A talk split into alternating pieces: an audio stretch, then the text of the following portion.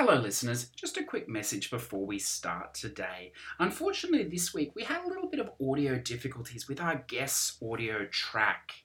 So we're going to need to do a little bit of work on it, but I did want to let you know that we had a fantastic conversation with Snatch2497. We learned a little bit about what he likes to play, about his gaming history, and then we delved into a, a topic that was, was kind of fascinating and I think I think it relates to all of us. So we will have that up in the next few weeks. So today, it's just me and Mindy.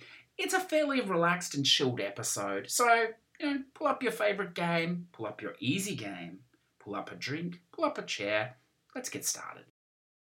It's time for Push to Plat, your weekly trophy podcast with Mindy and CJ.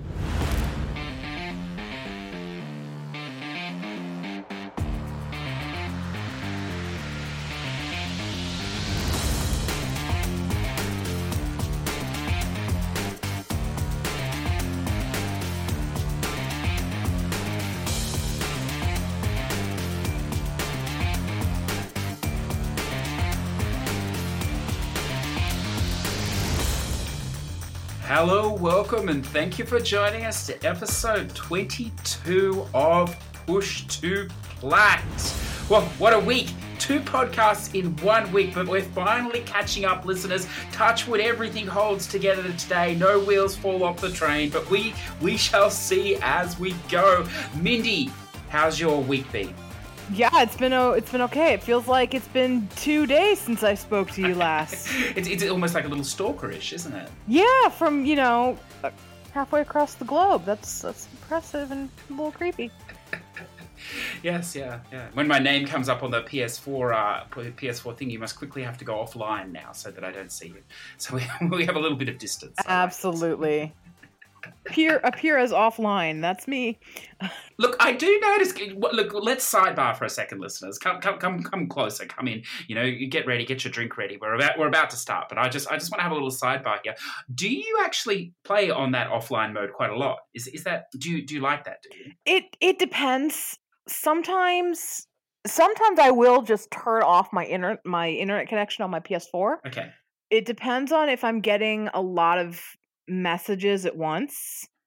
Uh, because I'm in a couple of group chats, so Oh. sometimes there's nothing, and and but sometimes there will be a lot because you know people are talking to each other. Yes. So if that happens, it just it's it's annoying. it- It's pulling focus, so I'll you know kind of pause the game, go into settings, and and and disconnect from my internet. I think the only well, I would say the only time I do it is when I don't want like online invites, but they can see you anyway. Like they can still send you an invite. So I guess that doesn't really that doesn't really work. No, I, I, I just noticed you have a you have a tendency. There's a there's a few people on my friends list that haven't been online for you know like 30 days or whatever yet. They're slamming out the trophies. So look, I, I fully I fully uh, embrace the um, appear offline mode as well. Sometimes, usually when I don't want to have to accidentally you know play some division or something else, and, and, and I'm, I'm trying to hide, but you know not not all the time or whatever else. But it, it is a good feature. I'm glad that they did bring that along. Now, actually, see we're sidebarring. I'm going to just sidebar a little bit more because last week I got uh, introduced to this fantastic app. Now, this is not a new app; it's been around since like 2015. I think it is a free app. I think if- you like it, you can pay them like a dollar or something, you know, as a as a as a thank you for making or whatever. Now, I don't know if you know this app, Mindy. It's possible you do, and I'm just living under a rock. That would not surprise me. But it's called the YAPSN app. Have you ever heard of this thing? So for- for like a phone or a- device. So it's pretty cool. It's basically, listeners, if you haven't come across it before, YAPSN app. So I know it's available on the iOS store. I'm sure it's on the Android store as well. And as I said, it is a free app. I think if you get the free version, it might throw some advertising in. But if you give them a dollar, if you like it, that that removes it. But I'm not 100% sure if there is, uh, you know, any advertising at all. And basically, it, it runs like a mask over the PSN app that you can have on your your phone anyway. And look, I think it's it's fantastic. So it shows you all the same information or whatever else. But one of the cool things it does is it puts like a little red flag up against the different people's names and how many trophies they've earned since you last, you know, logged on or looked at it. So, you know, I could open it up now and I could see that, well, you know, Mindy's earned no trophies since last time. But look, that's not that's not surprising. But you know, there are there are other people on here that are like, look at that, like 48. Like that's insane. Anyway, uh, that sort of thing. So that's interesting. So, you know, if you're looking for, for games or potentially, but the other cool thing, and this is why I really like it, is that if you go into your own profile, it'll show you the games that you're playing, like like the PSN app does.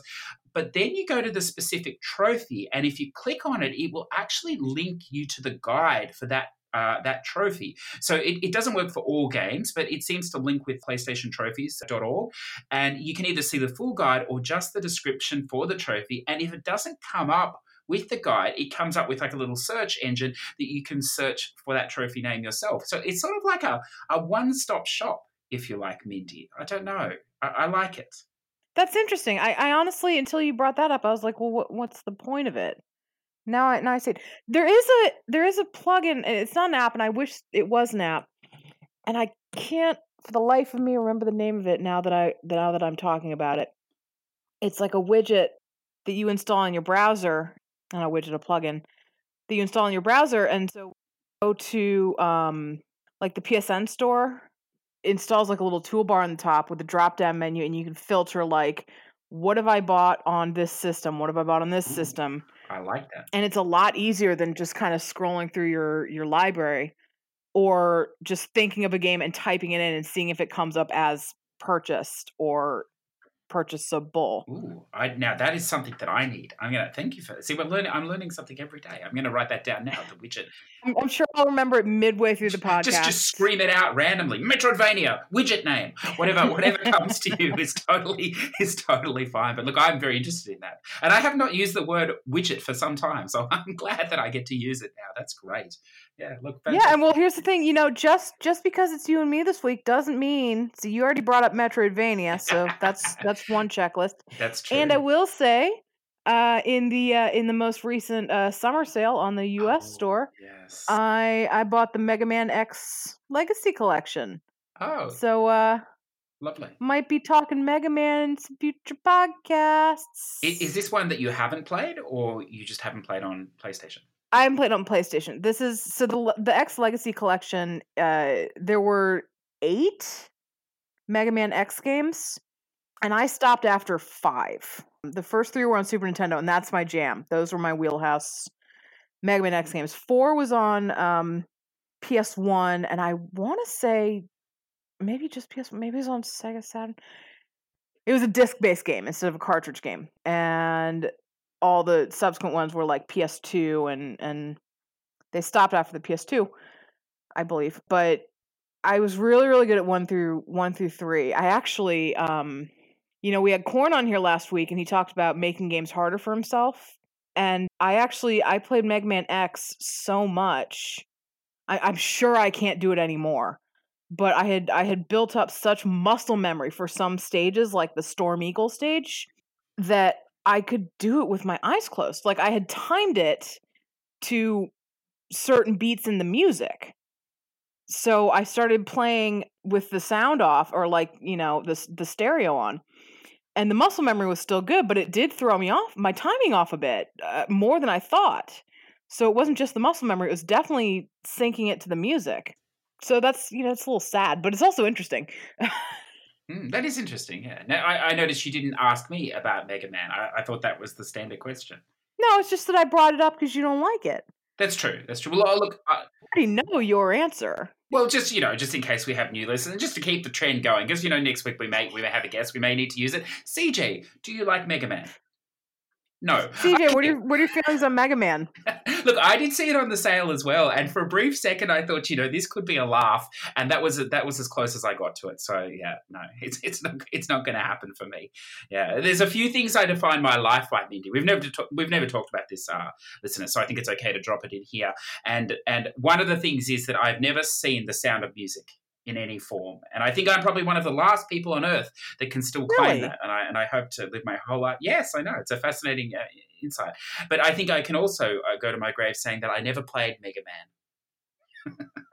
I, I, I think that will be acceptable hmm. to me. I think I think it would be more culturally relevant if you watch Sound of Music, so you should try to do that. Well, you know, I'm I'm I, I watched like I lie, listeners. I saw a couple of seconds of it where they go, you know, they're up on the hill, they're singing, there's goats or whatever, and that, that was enough. That was enough for me. But you know, look, I understand it's a culturally significant, uh, you know, life defining moment for many people. I'm I'm always fascinated by how many times people have seen it actually. So there you go. You know, I'll, maybe I'll, I'll bookmark that for for never and get around to that uh, you know, then. Well, just do just do like you do with video games. Just you know, watch the first twenty minutes. Well, that's true. You know, maybe maybe that's the best part. We should never know. So, look, I have a question for you, Mindy. This is the third time I've tried to get it out, so it's not like you're trying to avoid it. I'm sure. This this is a different sort of question. You just have to go with the first thing that you're thinking. Oh gosh. Okay. Here we Oh, go. gosh. If you could, would you? Is that a rhetorical question? Well, you can take it however you like. If you could, would you? Oh, I see what you mean. Yes. Oh, I, okay. I see how this game is played. Um, yeah, probably. Excellent. would, would you would you like to let us in on what you're thinking that you would probably? Not at all. Oh, not at all. excellent. Yes. Well, look, look, listeners, that you know, there's a you know, uh, there's this interesting little game. You know, say what you will about American talk show hosts, take them or leave them. I I actually don't really watch them, but I do know that one of them, I think it's uh, Jimmy Fallon, has because they all play like games with their guests, and uh, I think Jimmy Fallon has one yes, yeah. because they're always trying to get celebrities to like dish, and of course they never do because that would be you know career suicide to to spill the tea. But Jimmy Fallon has a version where it's like, "I'll give you the answer, the truthful answer, but it's my choice as to whether or not I let you know what the question is." Yeah, that's a fun. We should do that sometime. We, we will, yeah. I think I think we might need to have like an, an after dark pay per view episode or something, you know, just to make sure that the, the kiddies are restrained there. You know, break out your credit card to prove your age or something. Yeah, who, who who knows? We, we will definitely have to we'll definitely have to come back to that. So look, you know, we're straddling across to to some gaming talk today. What what have you been playing in these last few days? Not a not a ton. Uh I've gotten back into Red Dead Redemption 2 because I will I will beat this game. I will platinum this game even if it kills me and it just might. I'm at that I'm at that infuriating point where it's I've run out of stuff that's like pretty pretty quick to to unlock. So it's a grindy stuff to unlock. So like there's a trophy for studying every animal in the game and there's a trophy for skinning every animal in the game, like killing and, and skinning them. Are these randomly spawning animals or? Uh ish.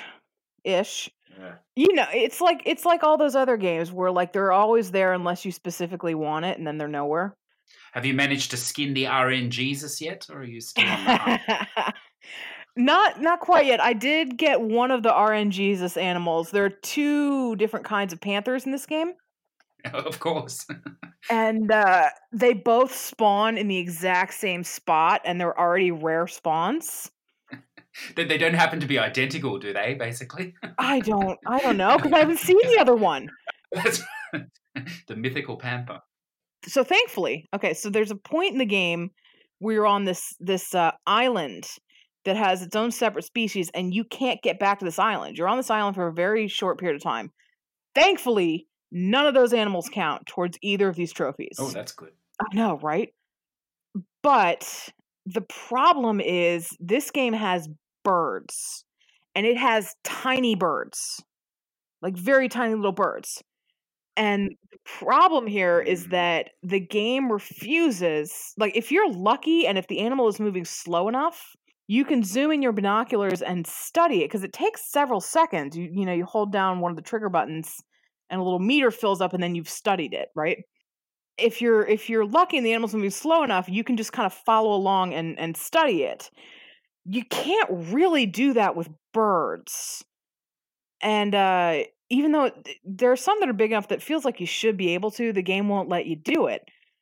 And the birds never stay still long enough to for you to to study them because if you add a distance where they're not just going to take off, you're generally, you're generally too far away from them that you know if you zoom in it still won't let you study it. The other problem is that there are some tiny tiny birds. Very tiny birds. Oh. And also because this game is in love with its own realism, there's a lot of leaves blowing around the screen Oh, excellent.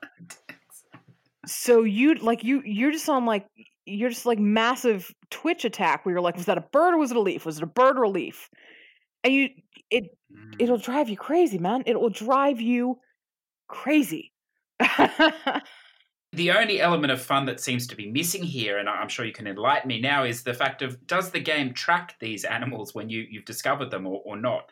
Do you yes. have to keep track of that? Yes, Oh, there is a, there is a compendium, and it will tell you if you have killed it. It will tell you if you have studied it, and it will tell you if you have skinned it. Okay, so at least you have a list of what you still still have to find. Then Yes, that's something, I suppose. Yeah. and it's not it's not too terribly much, but they're all birds. Oh, it's interesting. Let's see. One, two. Oh, I've got a I've got a um this damn panther, and then the rest of them are birds, except for I I seem to have missed a um type of wolf because uh, I killed it before I studied it because I didn't know there were two kinds of wolves. It's the kind of thing if you're gonna play Red Dead Redemption 2, do not just leave it. Like work on it towards, you know, while you're playing the game. And uh it'll be a lot less. But right now I think I have about 15 animals I have to to find, which could be far, far worse, but Hmm. could be a lot better too. I, I notice here that you. It looks like, uh, and I imagine these are, are, are bigger than you know. I'm just uh, saying by throwing it out here, but it looks like you have sort of maybe two story mission trophies left, if I'm sort of reading that that correctly. So, so are you pretty close to the end, and you're just cleaning up, or or is there still a long way to go to get to the end of the story? You know, there's still there's still a couple story missions left. My last like story trophy I earned was complete Red Dead Redemption, right? Yes. That's like the main story. And Oh, then there's an epilogue that is has several more missions, and that's the remaining couple of trophies. Okay. So I've completed the main narrative of the game, and now I'm just I I kind of took a break before starting the epilogue to clean up some more stuff. Okay, cool. And I, I noticed that you're you're delving into the online side of this game. Tell me, talk talk to me about this. What, what do you think? Yeah, I you know, I I don't know about this. Maybe it's just because it's early days and I and what I remember of the the Red Dead Redemption 1 online was after they had added several DLC packs, but there's not a whole lot here.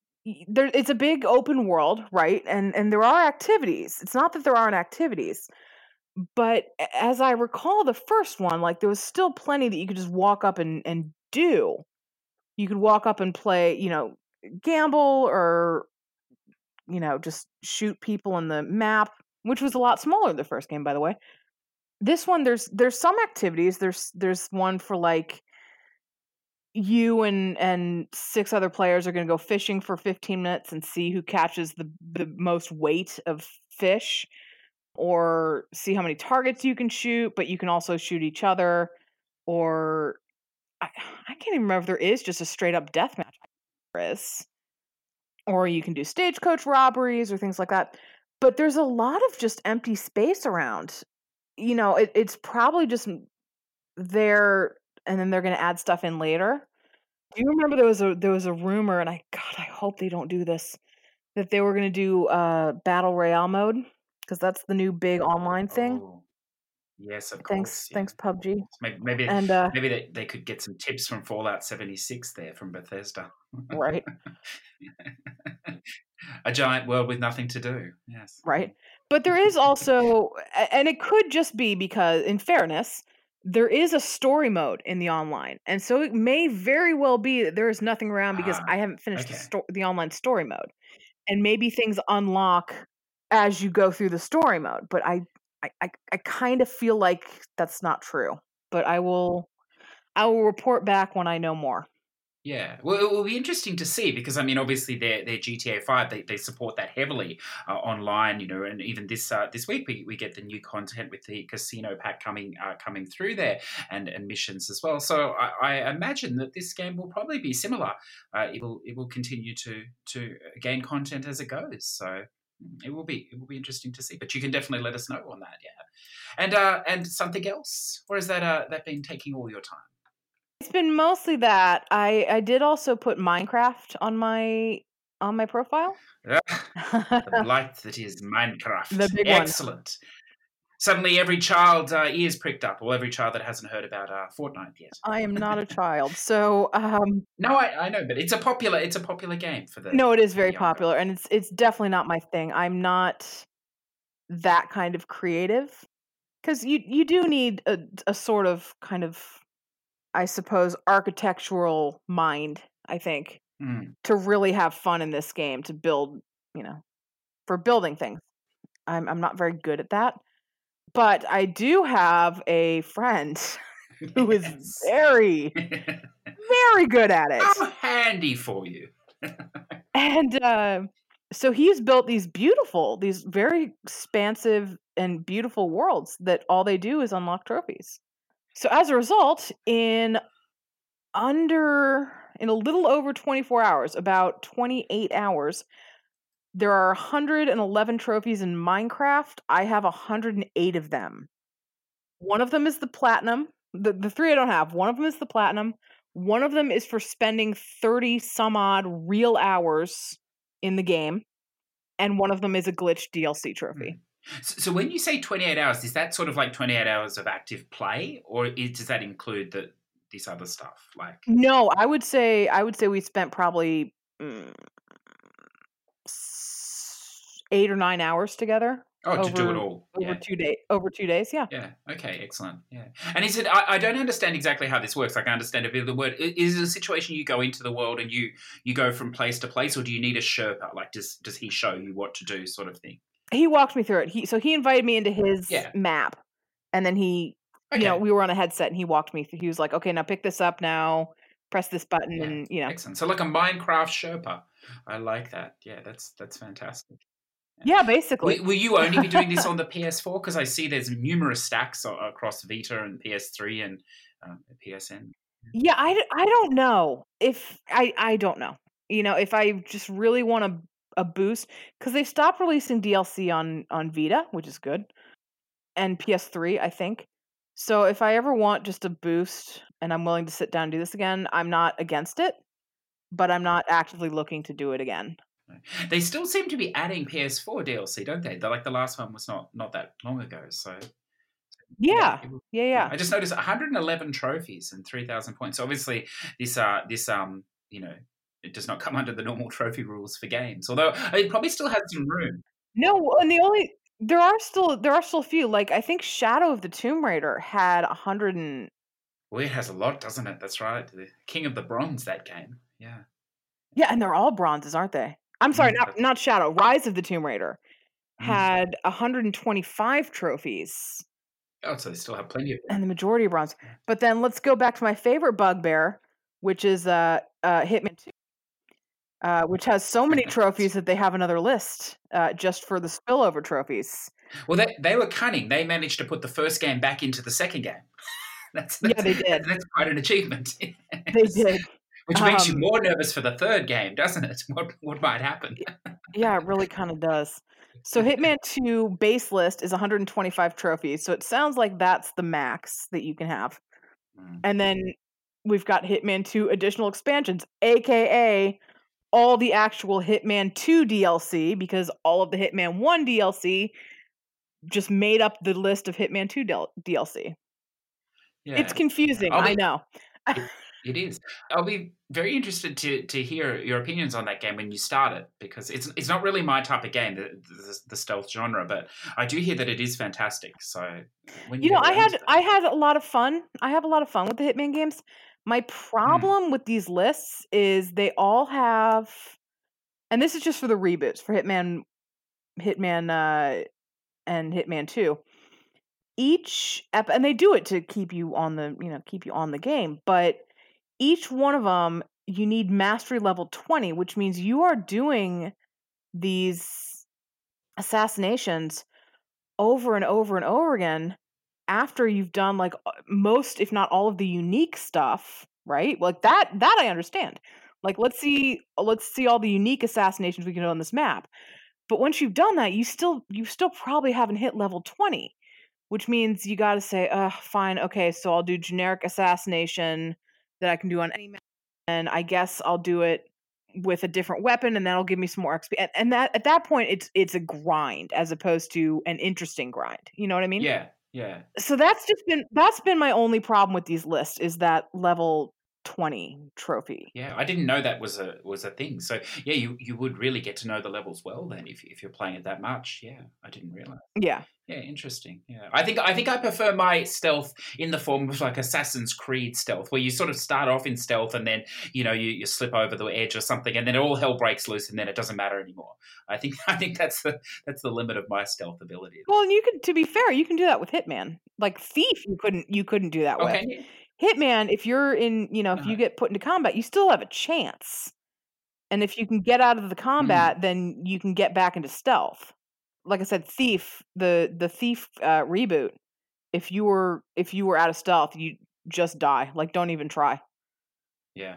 Okay. Well, I definitely will not touch that game. Interesting. See, I find this Minecraft fascinating. I've, I mean, the closest I've come to Minecraft is the Telltale Minecraft Story Mode, which which was fine or whatever else. But the game doesn't interest me at all. But yet, I quite like Dragon Quest Builders and the uh, the Dragon Quest Builders too. That's just kind of I do quite like that game, and the similarities are quite you know are quite clear in both those games. So I don't know. There, there's no real story in Minecraft, the game, is there? Maybe that's the difference. for. No, there's no story. Hmm. The Dragon's Quest have a you know have a somewhat story in them or whatever else. So yeah, interesting, interesting. Well, look, you you've been playing quite a bit in the last couple of days. I guess uh, not so much quantity, but quali- quality. I guess. Yeah, but well, well I, I'm not used to that word. What was it? Sorry. Qual, qual, no, I can't say it, listeners. I'm sorry. Yeah, I, I'll just stick with the quantity. Thank you. Yeah, but it, it is true though, isn't it? You can put in a lot of time into some of these big games like Red Dead Redemption 2, and it, it does feel like you're you're you're hardly tipping the meter forward at all. It's, uh, you're not doing. You're not. Yeah, you're not getting anywhere. Yeah, yeah, but then it all comes together at the at the end, I suppose. Well, that- that's what they tell me. I don't know something about quantity and quality. Who knows? Who knows? So, yeah. Anything else you want to throw out there, or or happy? No, that's all I've been playing. Oh, per- perfect, perfect. So, listeners, look, you know, I've been uh, I've been playing not much in the last couple of days, to be honest with you. But I will have to give a shout out to the fantastic Hoggy Two. Now, you might be saying Hoggy Two. I didn't I didn't see this at E3. You know, I haven't seen this in the state of play. You know, the Hoggy Two is not on the I haven't seen Hoggy one. Is this like a Leisure Suit Larry four thing? You, you you're not familiar with the original Hoggy. Well, that that's uh, that's unfortunate for you, and I, I would I would uh, recommend you pursue it because Hoggy Two is everything you wanted from Hoggy One, but more. Really, that's all I can say about it. Other than the fact that we now have Hogatha has come in, the partner to Hoggy. I'm not sure of their relationship uh, exactly. I believe it's more of a de facto type relationship at this stage. But you know, look, it is it is what it is. It does have this funny mechanic where the two Hoggy and Hogathas start together, and if you if you move intimately close to Hoggy uh, to Hogatha, I should say, sorry, maybe if you even take Hogatha, you know, from uh, from the side, always from the side, you know. That's uh, the, the preferred method. Uh, you you sort of merge together. You have a bit of a kiss, and then you switch over, and you become the other character. So I, I'm not sure if you can play this game in co-op. I really hope you can, because if you're just playing it by yourself, it doesn't really seem to to you know you can't control the two characters at once. But you look, you don't need to. You know, the, the brilliance of Hoggy too is you can play it by yourself. And you know, if you if you're still on the fence about it, you don't know what it is. It is a puzzle game uh, where you collect fruits, and it's you know, look, it starts off easy and then progressively gets harder, like a like a typical rat game. It is full of content that you don't need to play, but it's there if you want it, which is the point. It's a choice, listener. You can choose to play more, or you can choose to play less, and that's what that's what life is about. It's about choices. So if you make the choice to play less, and look, I do not judge you for that, of course, you're looking at about a 30 minute experience on Hoggy too. But if you want to, if you want to really feel, if you want to, you know, associate with the hog, then you know you, you could spend much much longer. I believe there's like 200 levels, 100 or 200, but you only need to do 20. It has a lovely kid mode, which doesn't have much difference to the normal mode. You know, you make your own assumptions there, listeners. If I'm talking about the difficulty of the normal mode being like a child mode, but that's up for you to decide as you go. There are many wonderful video guides available. You don't need any of them to play this game. It is very straightforward. I think the only trophy that potentially is missable is you have to get a star in one of the levels. There are many stars in many of the levels, so you can just choose which uh, which star you pursue. There is a lovely boss battle uh, at the end of the first 20 levels. It's not what you would probably call taxing or challenging, but it's engaging. And that's the important thing here. You will feel at the end of this experience that you did get your money's worth at coming in. I think at three or four dollars uh, NA. And if you don't feel you got your money's worth, well, at least you got two plats because it is a cross-buy title that I know we all love. So look, you know, I think you know. Hoggy two for this week. I think. I think. I know there's some other big releases, but but get on this first, and then and then you know get off and on to something else. But look, you know what else? What else have I done? Look, I did. Oh, I forgot about this. So, Arcade Archives Road Fighter. Now, I have a mixed history with the Arcade Archive games. I don't know. Have you played any of these, Mindy? You know, I haven't. I haven't played uh, like specifically the Arcade Archives game. What I have done is I have played some of the games that they are. So, like, they put out. What did they put out? Like Rygar. Like I've played Rygar. Yes. Right? Rygar was an Arcade Archives Mhm. game, right? I think they did um I'm just looking it up really quickly. So I haven't played this the specific like trophy ones, but a lot of these are like NES games that I have played uh in the past. So I think um I just the ones that come to mind are, are Rygar is the one that always comes to mind, and I don't I don't quite know why. Awesome soundtrack, by the way. If you are a video game soundtrack kind of person. So like oh Contra, of course, Contra. Athena, I have played. Stay away from Athena. Uh, I don't know how long the Arcade Archives version requires you to play it, uh, but it has some of the worst controls you will ever see in an NES game. Are you a Metal Slug person? I know there's a lot of Metal Slugs in the series. No, I'm really not. Oh, they did Wonder Boy. I've played Wonder They Boy, not a not an NES game, but I have played it. Yeah. Ninja Gaiden, I have I have play, I have not beaten it, but I have played it. A lot of Ninja Warrior games and, and King of Fighters games as well. Many many King of Fighters in the A lot the of those, collection. yeah. Mm, mm. So, listeners, to give you an idea, if you're not familiar with these games, there are currently 179 games in this series, with a, a- a whopping, I just noticed, a whopping, whopping 1,161 trophies on offer. They're all 100% And they're not games. they're not cheap. Like the rat games are all cheaper than these Arcade Archives games. No, not if at all. So, Go on sale, they will be the price of an of a of a rat game. Yeah. Well, the other interesting thing is not all of the all of the, the games in this series are available on every store. So some are only available on the NA store, some are only available on the Asian store or the, the Japanese store. So you would have to you really have to look around. You can't if you if you're interested in buying the 179 catalog, and I know there are people out there that have done that, you, you actually have to to move between regions. Although that I noticed recently that more of them are coming to the NA stores now. So that's fantastic. Yeah. And look, they, they you know, fr- from a trophy hunting perspective, they, they vary from very easy. The, the first ones that came out all had nine trophies, all bronze and I think a, a gold uh, and a silver perhaps. They were they could be done in up to like a minute or something. They were really just reading the menu screen, you know, and, and, and not I just I was just looking at the Rygar and the Solomon's Key. That's Mm. another one I played. I was just looking at Solomon's Key and Rygar.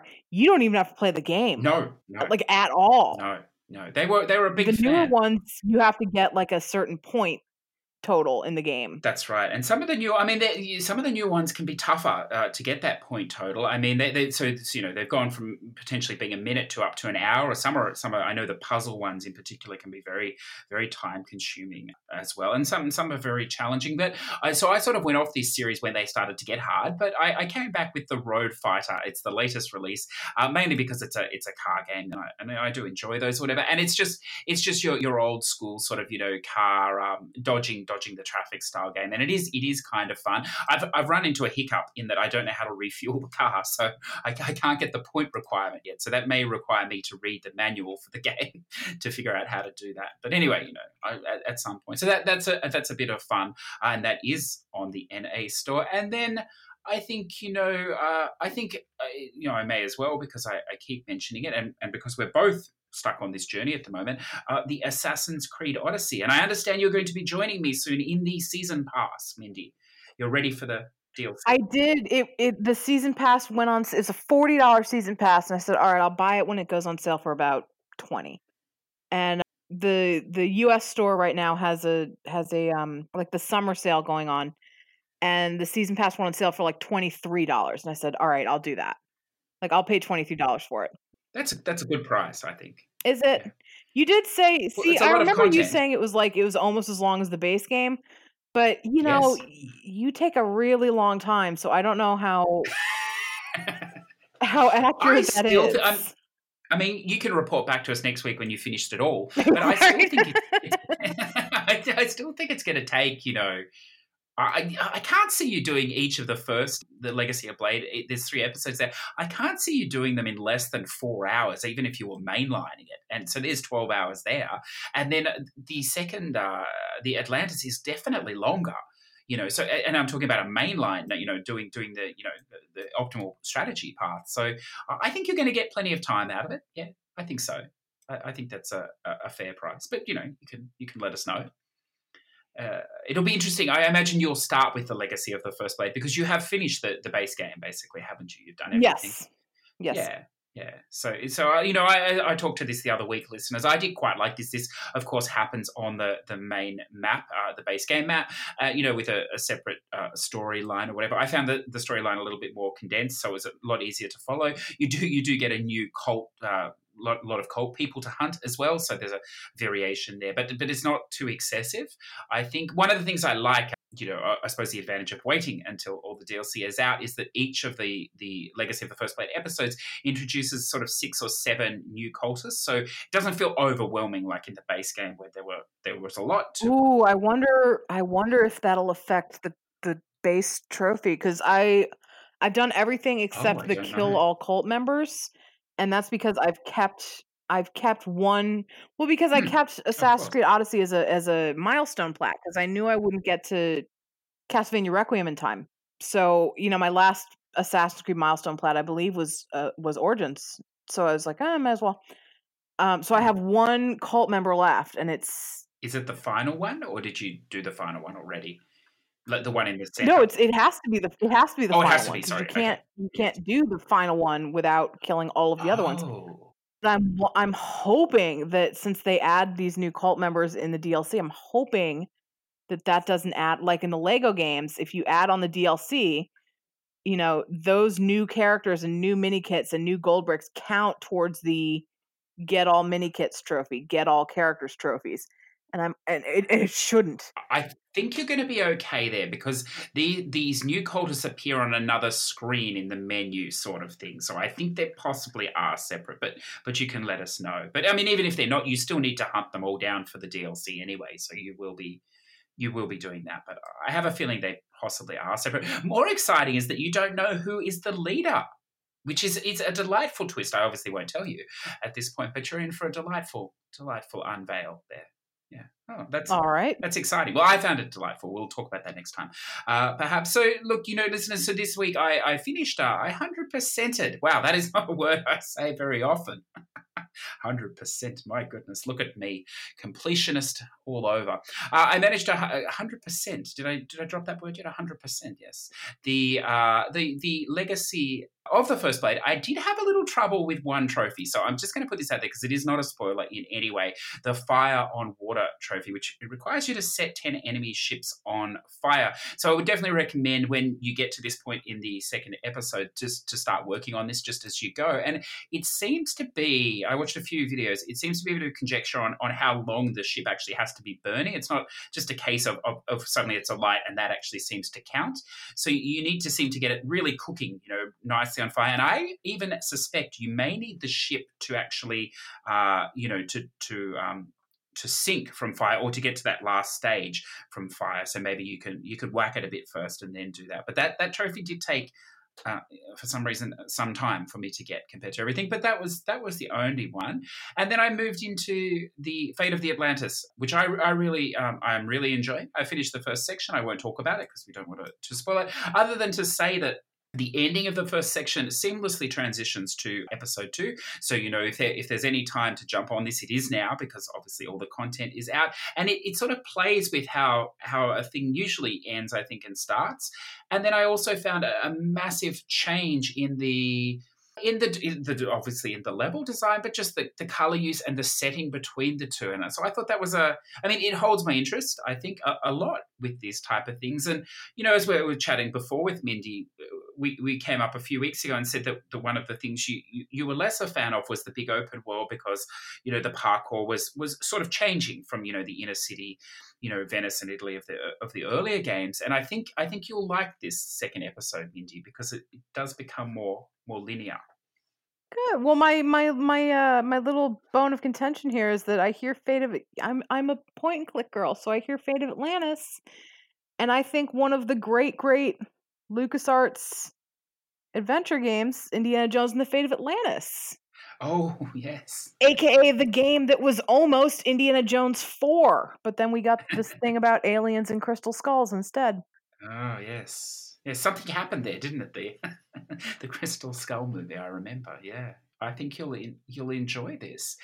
Oh, I hope I hope you do, but you, you can you can backtrack on it. it. It is it is enough of a change, listeners, that it's it's made me pause because I really did enjoy. And if you've played it, I'm sure you would agree. I, I, it, there is a big difference between the two, but we we'll get into that in the future. One thing that I want to ask you, Mindy, which we haven't really talked about, and it's it's something that I'm sure is divisive in the in the uh, assassins, you know, community or whatever. How do you feel about the immersion breaking returns to to modern time or, or reality, if you like, the future? Are you are you a fan of those still? Uh, does that interest you? Or you mean the? It's. I liked them early on when it seemed like they had a purpose, and it seemed like they'd actually plotted more or less plotted mm. this out. So, like the Desmond arc. Yes. Yeah. But now it, it just feels like they're stalling. So, and and they're putting it in because it's expected now, and not because it serves an actual mm. purpose. Yeah, uh, look, I agree. I, I know, I know you've played them all. So I found th- that section they put into Syndicate. I, I, I, quite liked it up until that point, and I found that was a really wild, you know, wide swing of the bat to try and somehow get it in there. I, I think that game would have been way better without that. I can't remember if it was DLC or I think it was actually part of the base game that you had to do that section. Oh, see, now that's interesting because I thought that put it a little more on on track because this is the first time in a and it's because you didn't come on until late. Yes. But it was more progress with the the storyline of of uh the uh, of those that came before mm. the group than we'd seen in several games. So I was like, "Oh, it feels like you're actually doing something with these people again." And then there hasn't really been a follow-up since that. So I can see why it's jarring now. But at at the time when it first came out, I was like, "Oh, first of all, yeah, that told it was like a World War 1 level, I think." That's correct, yes that totally would have been DLC. So props, you know, kudos to them for not making that DLC. But it was, it was a chunk of like information on what this has to do with with those that came before in the modern day, like why they're talking to Desmond and and uh, what's her name, Layla, in uh in modern times, like yes. why they're passing these messages to the modern assassins, I guess. Well, I think you'll enjoy the fate of Atlantis then, because there is a lot of this, you know, um, back and forth of, of, timelines and things. So, you know, it really does more more than any other part of this game for sure. So, so you know that that's something to look out for. And I think, you know, uh, uh, like as I said, I've really only played the modern uh, modern Assassin's Creed, but my favorite DLC going into this was definitely also from Syndicate, the the wonderful Jack the Ripper DLC, which I think you know is one of the best DLCs in any game that I've played. But I'm, I'm you know leaning now it was a great one. I'm leading now to the, even though I'm, I'm not a huge fan of the immersion breaking, but the this fate of Atlantis I think is special. I think, as I said, I'm only sort of halfway through the second episode, so I do look forward to to seeing how that uh how that unwinds uh, as we go. So look, you know that that's pretty much it. I will just give a quick shout out to the Smoots Summer Games. I, I tried this very briefly last night, but the controls were not in my favor you know, there, there may have been some, you know, influencing uh, substances that didn't help along the way there for me. But I do intend to read the manual on that game uh, next time, and I do look forward to playing that. But you look for a couple of days. I think I think we're similar. We're investing time in uh, the quantity of hours to to derive some sort of you know small amount of quality perhaps of enjoyment we, sh- we shall we shall we shall see. So look you know neither of us need any more games i'm sure but just in case there was something that might interest interest us or the listeners what what have we got coming up? Mindy is there anything that uh that piques your interest? Well there was something until i looked further into it oh. uh and i think maybe not so much anymore but the game is called robbie swifthand and the orb of mysteries so, Robbie Swifthand and the Orb of Mysteries is a 2D platformer with unique boss fights, accompanied by groovy and mysterious mu- I'm sorry, mystifying music. Plan your every move mm. and outsmart mm. traps that are lurking in the temple or get dissected in hilarious ways. Experience rage and satisfaction in this hardcore platformer. So that sounds like marketing speak, right? Then I looked more into this game, and yeah, it, it's kind of like Super Meat Boy meets uh, Metroidvania elements. I think I might actually give it a pass. yes. I think I once knew a Robbie Swift hand. Delightful chap, delightful. Devilishly, uh, Yeah, television. But look, you know, hardcore platformer. I don't know. I think they should lead with that. It would it would save many of us a lot of time. But I kind of like I kind of like the backstory of this though, because it's it's got that kind of jive story of like, you know, you need to save the world, and he's like, literally, I don't care. Am I getting paid? yeah, Like I'll do it if I'm getting paid. Like he does he's not sucked into it by fate or destiny. He's just like I'll do it if you pay me. yeah, Like that's that's pretty cool. surprisingly not a common thing to see. Mm. I always get scared though when these indie sort of you know platformers like this they do mention the word hardcore. You know they're probably not joking in any way. It, it, you're probably right. It's probably could be very Super Meat Boy like. It could be very, very Well, that and you gotta you gotta wonder about the controls. You always have to Mm, wonder, you know, that's are the point. controls going to be solid? Uh, I don't know. We'll see. We'll, we'll, we'll wait and see. On, on someone can let us know. I'm going to go with the Church in the Darkness. So the year is 1977. Your nephew Alex has. I just paused there for a second because I thought, hang on a second, was I alive then? But look, listeners, no, barely. I was not. So anyway, the year is 1977. I you know, could have been recall for me. Uh, your nephew Alex has joined a religious cult and moved with them to the South American jungle. It's up to you to sneak into the commune, find out what's really going on, and decide if you need to get Alex out. So this is basically an extension of the Jonestown saga, I believe, Mindy. You know, if you if you if you wanted to play that, yes. And I, I'm just looking Yeah, it really sounds like it. We're not, you know, we're not in Guyana, but we might as well be. Well, that's right. I'm just looking at a picture, and it seems like the, the character is wheeling in the barrels of Kool Aid, uh, you know, in this scene. So, look, you know, my tip is, listeners, if you're not familiar with this reference, do not drink it. That will probably not work out well for you. But look, it looks like a, it does look like an interesting game. Jokes aside, it's coming out on every platform on August second. So it's there. It's there if it does interest you. It does claim that every time you play it, it will be different. So that character intera- interactions and narrative threads they must be quite diverse if that if that is truth and look you know it looks it looks okay in, in an indie style so that that could be something of interest you know if, if you feel like a cult simulator I don't know what, do you think mindy are you up for a cult simulator yet or Well, it's not really a cult simulator, is it? Because you're not running the cult. well i think you're investigating it you're like infiltrating it, and yeah, you're infiltrating and That's right. investigating it. Yeah but maybe you join as well maybe you're like a maybe it's like sim cult you know, maybe maybe maybe maybe Sim City, maybe they really missed out on a on a uh, on an opportunity here. I, I don't know. Yeah, we'll, we'll have to see. Now, is there something else there as well? What, what else? Uh, yeah, you know, I'll throw out. This isn't actually on the drop, but it is supposed Mm. to come out in the next week or two. It's a, and I bring it up because it's an adventure game, Lovely. and uh, it's called Bear With Me, Collector's Edition. Bear With Me is an episodic noir adventure game. Amber is trying to find her missing brother with the aid of her trusty friend Ted E. Bear. Get it? Get it? Haunted by nightmares, Amber wakes up in the middle of the night only to find out that her brother Flint is missing. She seeks help from her buddy Ted E. Bear, a retired grumpy old detective. The dynamic duo sets out to hunt for clues and interrogate witnesses and suspects, unaware of the tragedies that recently started happening to residents of Paper City. The plot thickens as the mysterious Red Man has been seen starting fires around town and looking for little Miss Amber. it does sound interesting. I, I would give it that. It Hmm. sounds fun. Uh, it from what I can tell, uh, this game loves puns, which brings it very high up on my list. Uh, I love me some mhm, puns. And uh, it looks like it's it's noir. It's it's like comedy noir. Like it's not actually like depressing, depressing noir. It's it's kind of a a love letter, but you know. Yeah, yeah.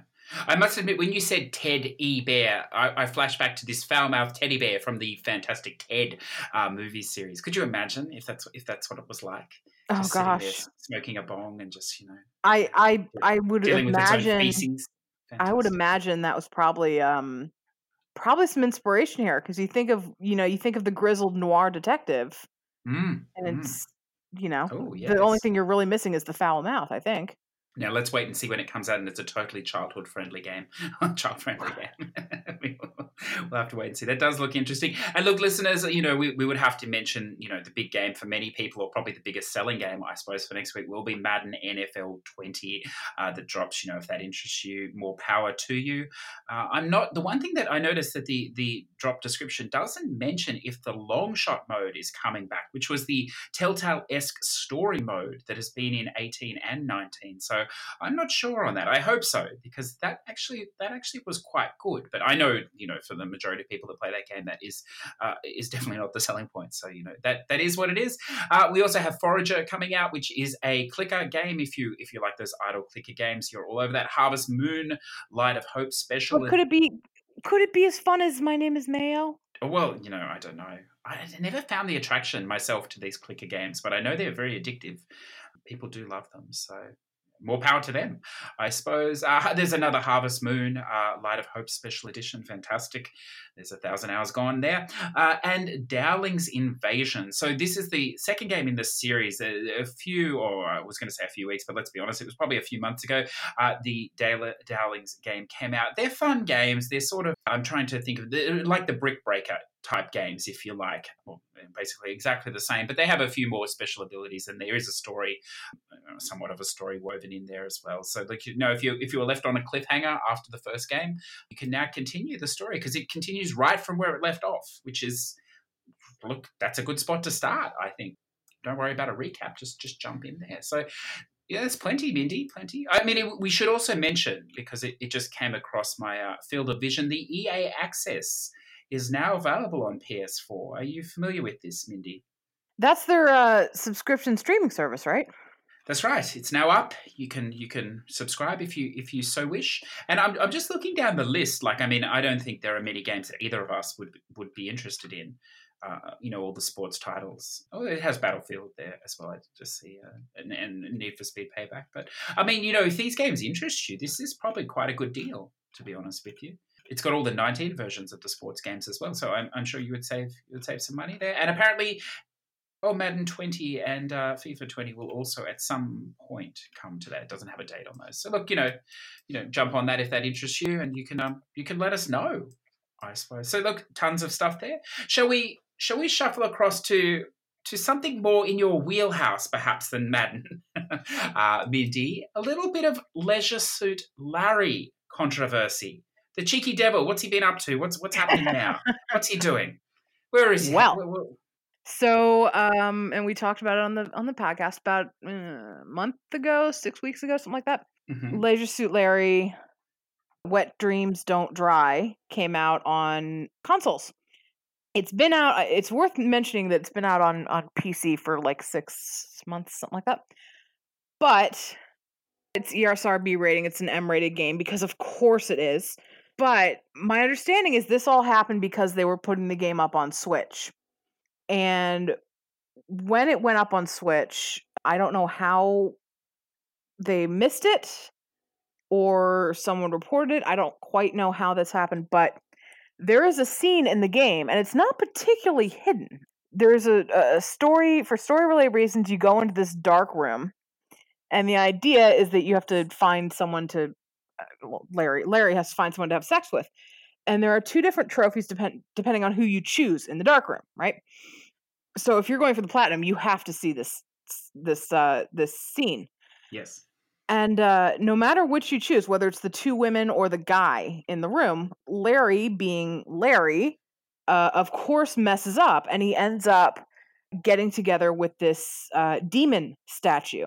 Now if you choose the women, it ends up with Larry. Let me let me try and make this family friendly. Suckling, let's say. Ooh. Yeah. Uh, Ooh. The demon statue.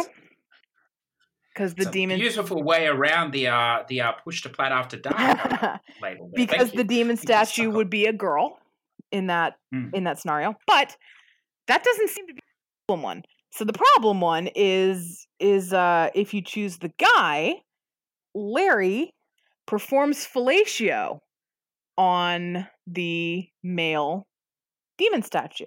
Oh, outrageous. Outrageous. Unbelievable. So, and this, you know, say what you will about about Sony's this like I said, this seems to be because it was being put on the Switch. that this got flagged. Say what you will about Sony's questionable censorship policies lately. I kind of get why this one got censored. It's not implied. It's not like you see this demon statue in like the top of Larry's head. No, it is like center center camera. It's in it's in his mouth. It's not questionable. It's very obvious what's being done. And it's being done in a humorous way. Like it's you would not look at this and be like, "Oh my god, that's sexy." But I I kind of get it. Like it is it is sex in in this game. It is a penetrative sex act in this game. But then of course you think of games like you know, isn't there a sex scene in Witcher 3?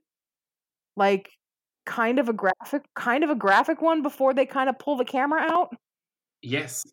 So I I don't know if it's a double standards thing or or what cuz Larry's Yes. a cartoon.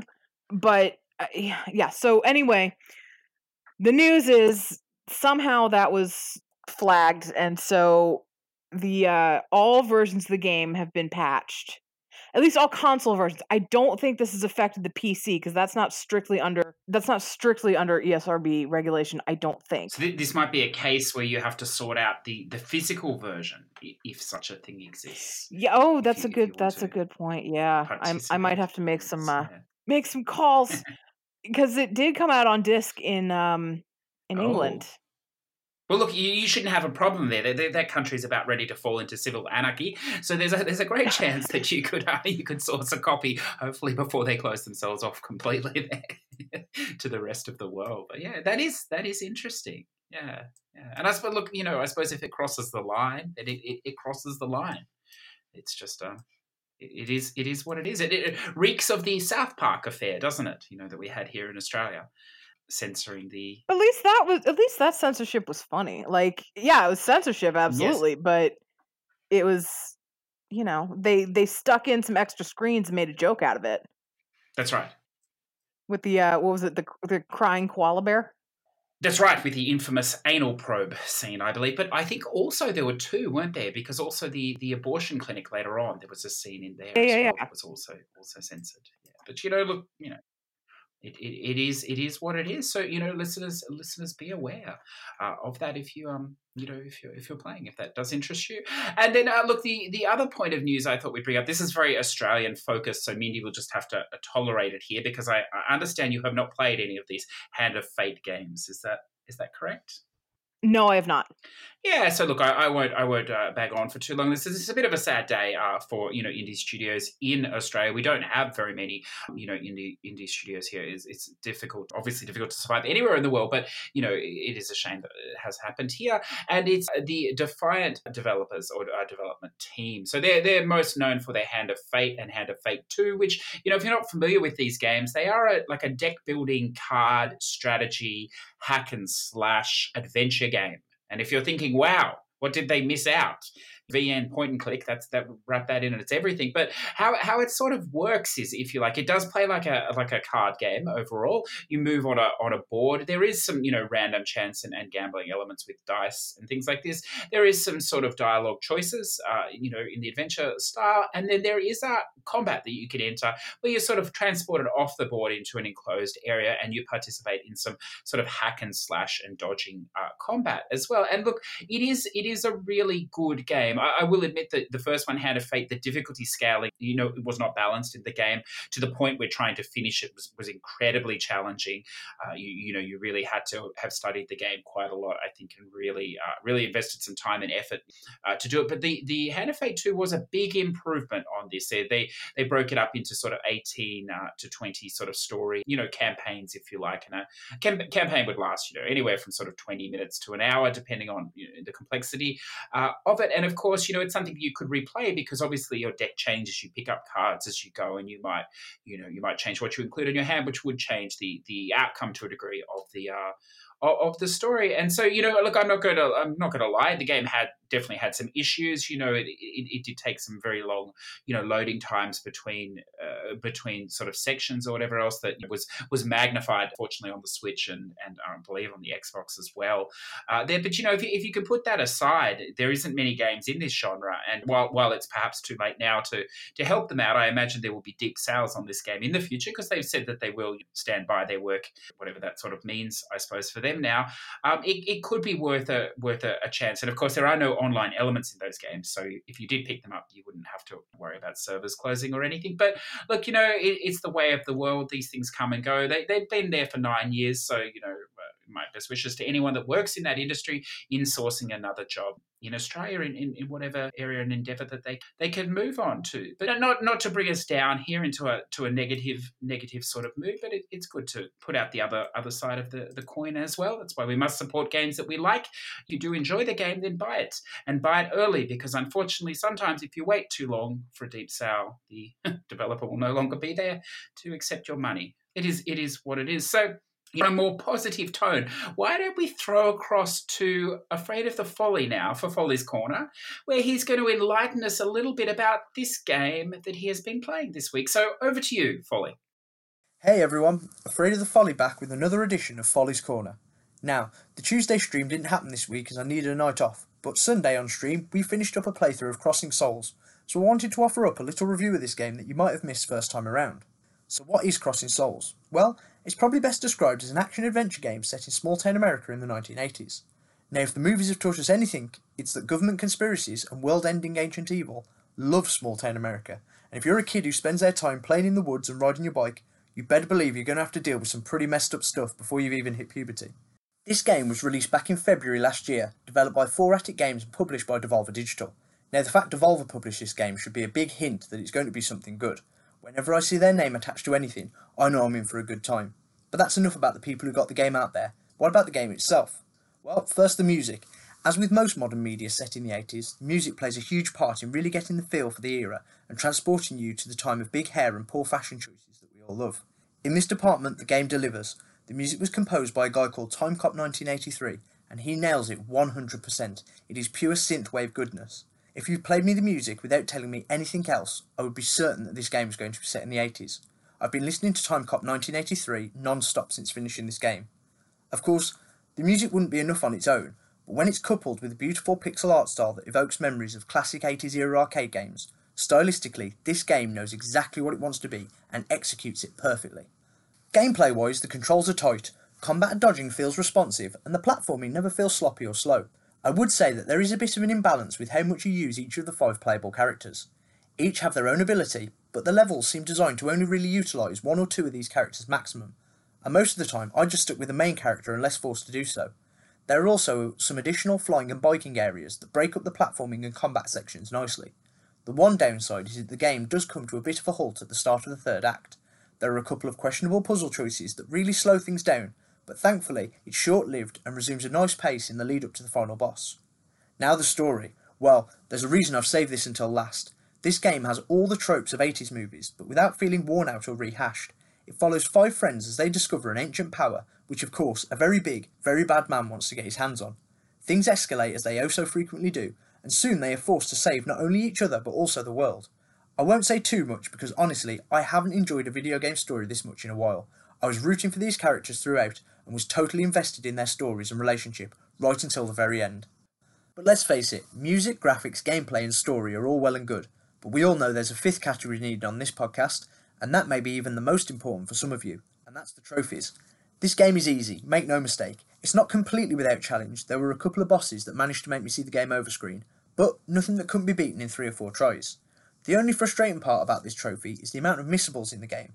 There's no chapter select, and you never really backtrack through any areas to allow you to get what you might have missed.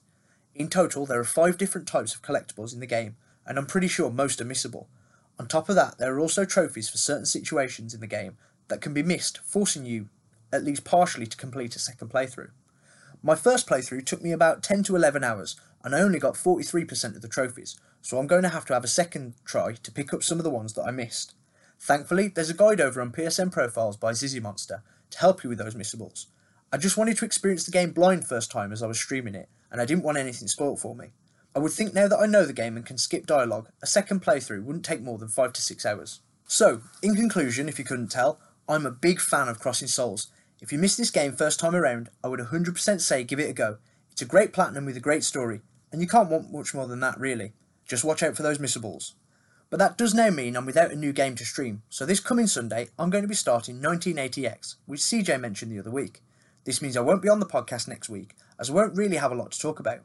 While I'm away, why don't you leave some comments below with some suggestions of some new indie games that you'd like to see on stream? Maybe something you've enjoyed recently, or something that you would like a second opinion on before you buy. Some of the highlights from July include Sea of Solitude, Ghost 1.0, or maybe even Egalos. Leave your suggestions below the line and we'll select one to play for the following week. Head over to www.twitch.tv forward slash afraid of the folly. Hit follow and enable notifications so you don't miss out. Now back to CJ and Mindy for the rest of the podcast. Thank you for that, Folly. I've actually had Crossing Souls on my backlog list for a long time. So after that little review, I think perhaps it's time for me to to take a second look at that game as well. And look, I think you're really going to enjoy 198X coming up. What a fantastic game if a little bit tricky perhaps on some of the trophies if you intend to go for the platinum. So, listeners, as Folly said, if you'd like to reach out to us and suggest a game for him to play in the coming weeks, please feel free to do so. You can contact him directly on his Twitter, Twitch, or you can leave it on our Twitter if you prefer at push2plat. Push the number 2 plat. So, as we referenced at the start of the episode, listeners, we had a trouble with the audio track from our guest this week, Mr. Snatch 2497. It was a fantastic conversation and a very interesting topic, but unfortunately, we're going to have to do a little work on the audio just to clean it up. So, we're looking forward to dropping that into an episode in the coming weeks. So instead of leaving you a little bit short today, I thought what might do is have a look at the current winter slash summer sale that's going on on the PSN store. So I'm going to focus today, listeners, on the EU side on the winter sale. I know many of these games are also in the NA sale. What we might try and do next week or in the coming weeks is get Mindy to take a look at the NA sale and we can compare them. So just be aware today that I'm talking mainly games in the EU sale, but they do carry across, I know, to both both regions. So, we haven't given a lot of love to the VR in a few weeks, so why don't we start with some VR titles? And what I thought we'd do, listeners, is I'll throw out some of the ones that I've quite enjoyed that have quite a deep sale. On some of them, I'll also make a comment. I know a few weeks, uh, well, probably a few months ago, actually, time does fly, we did a bit of a deep dive into how to earn a trophy level, you know, playing some sort of more enjoyable games than your typical spam games. So if you're you're sort of looking for maybe, you know, a, a little bit different, a little bit more depth than just your, your 30 minute spam plat, and boy, trust me, I know there's nothing wrong with those. I do enjoy them myself. Then perhaps today, listeners, we can just find a little something here for you. So, starting with VR, the first one, and if you have VR, you've probably heard of this already the Astrobot Rescue Mission. It's currently 54% off on the EU store in the sale. That's a pretty deep sale for a game that really isn't that old. It comes in at around 12 to 15 hours, no missables, and of course, it's a platformer. So the Astrobots appeared in the Playroom VR. This is a bit of an extension, if you like, their own standalone game. And look, it's really fun. The tracking in this game is fantastic. Yes, the platforming starts off fairly basic and only ever moves to moderate, but I think it's a it's an enjoyable time. So I'm not going to talk more on that one, but it could be worth a look for you. The one I will start with a little deeper on is Box VR. So you might have heard me talk about this game a month or two ago. This, at the time of launch, was kind of expensive for, for a sort of exercise experience, if you like. So it's now on sale at 44%, and I think this is a pretty decent price to now have a look into this game. So it does have a plat. You're probably looking at at the shortest a couple of days because it does have a 24 hour trophy, uh, burning the 1,000 calories in 24 hours. But of course, it's not a continuous 24 hours. Now, I will give you a bit of a tip here, listeners. If you're suffering or you just physically don't want to do that much moving, and look, it will take a few hours to, uh, to acquire that trophy in 24 hours, you can actually spin the move controllers in your hand in sort of like loops and circles as you do the punching, and that will drastically increase the calorie count, almost sort of to a, to a factor of 10. So, so if you had enough of grinding, isn't that dreadful, listeners? What a, what a dreadful tip. If, if you've had enough of grinding that trophy and you're just trying to push it along, that could be the thing to do. Fast circular motions with the wrists. Who wasn't good at that, and uh, and that will cut your time down in that. Now, of course, that is not a super easy plat though. Although I don't think it's that challenging to be honest with you. The trophies you will have to watch out for in this one are the Class Pro and Class Master. That's to complete de- ten different classes with ninety percent or more accuracy, and then to complete twenty different classes with ninety percent or more accuracy. These are definitely the hardest two. Perhaps depending on how your, your tracking goes in this game, you may also have some troubles with hitting cues in five different classes and cues in 10 different, uh, every cue in 10 different classes. But if you're passing with 90% accuracy or more, you're probably going to, you know, get very close to the 10 out of the 20 that you need for that trophy. So my tip here would be that there are three beginner missions, if you like, or workouts that come in at three minutes, but there are only three, and then it progressively increases to six, eight, nine, 12, and longer. You will be looking at some longer ones. So this is a trophy that I probably wouldn't set out for, but you'll you'll naturally sort of get with some work towards the end. Look, as I've said before, the game is incredibly fun. If you're using it as a fitness tool, it will definitely it will definitely build up a sweat. There's no motion sickness this one because it is very stable. And at a 44% discount, this is probably the time to make a move on it. Now, if you do like boxing games, Creed Rise to Glory is also at 42%. So this is more of an arcadey boxing simulator.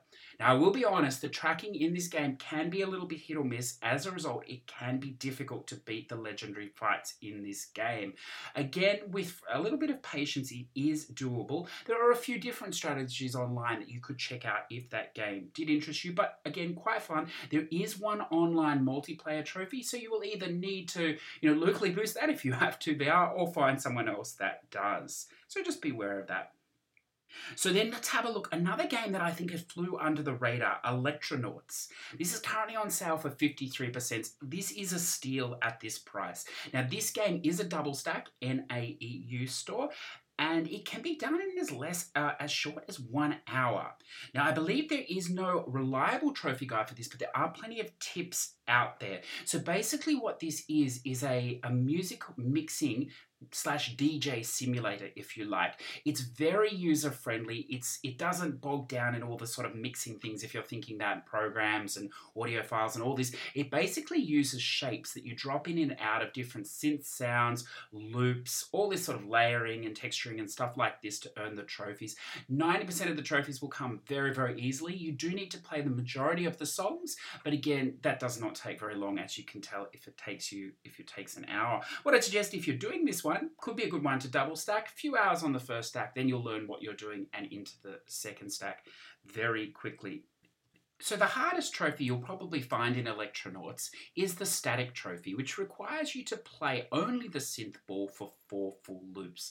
So, not every track has a synth ball. You'll find it common in the latter tracks. A couple of the final tracks have one. So, four full loops, if you like, or four sets of uh, four bars. Basically, what you want to do is use the use the move controller just to loop around the top of the, the synth ball and then slowly move down the synth ball till you get to the bottom. This should take around two full loops. If you do it then coming back up, that should give you the four full loops. Look, it's really not that difficult and I'm sure listeners you will you will figure it out as you go along. So then next, Mind Labyrinth VR Dreams, another game that I think definitely flew under the radar, and another steal coming in at a deep 48% off on the EU store. Well, what is Mind Labyrinth VR Dreams, you may ask? Well, let me tell you, it's a one hour platinum. It's extremely relaxing. It, look, it's basically a walking simulator that features a variety of stages, around 10 in total, that will take you around five minutes. Now, there is a little bit of randomness in this game in the where the, the balls that you need to, to go to to move the level forward, where they spawn sometimes. So, look, the levels are very small and self contained you will find them if you just wander around naturally. None of the trophies are missable. There are guides available if you need it. It is a single stack and it has some beautiful music. There's no motion sickness in this game. It is a very straightforward walking sim experience. So then a couple of others that I saw quite well known. Rick and Morty Virtual Reality coming in at 55% discount. This game doesn't often go on discount, it's not that old. Again, beware the tracking in this game can lead to some frustrations in earning trophies. So, worth checking out a guide for that one. But if you like that humor, it is fantastic. Of course, if you're happy to spend maybe just a little bit more and go for the Trover Saves the Universe in a stimulus humor style, I think that could be a good tip. But you know, maybe wait for a sale on that one if you like. An early VR title to consider if you've never played it, is Robinson the Journey, coming in at 73% off in this deep sale. Another very good price. Now, this is a beautiful game, but I will put a preface in this game. If you do suffer from motion sickness, this is a game to tread very carefully with. There is some climbing elements in ladders in this game that make it well, you know, they make you need the bucket, trust me. It can be very uncomfortable, which is a shame because it does mar an otherwise beautiful sort of collectathon game, if you like. Something to check out, you know, and, and, and be wary of that. So then two more games I found that may interest you. The first one here, Transference. So this is a 100% game that again very rarely comes on sale, but at the moment coming in at a deep 52% off. Transference can be completed with a guide in around 30 minutes if you want to race through the experience. There are missable trophies related to the collectibles. They're fairly well hidden, so you will probably need it. But look, if you're going to play without a guide first, and I do recommend it, it is an interesting an interesting puzzle game experiment, I suppose is the best way to put it, then you're probably looking at a couple of hours maximum and then, you know, a very short cleanup. And as I said, that game rarely comes on sale, so at that price, it's worth a look. The next game, The Exorcist Legion VR. Now, this is a game that also I think has flown under the radar. It is only a 100% game, but it is a full list because each episode had its own trophy. So it does add up to almost 1200 points or the equivalent of a platinum anyway. So this game can also be raced through in a couple of hours if you wish. But again, I would recommend playing the episodes just naturally and then you can come back and clean up. In that regard, all episodes are replayable, so there are no missable trophies.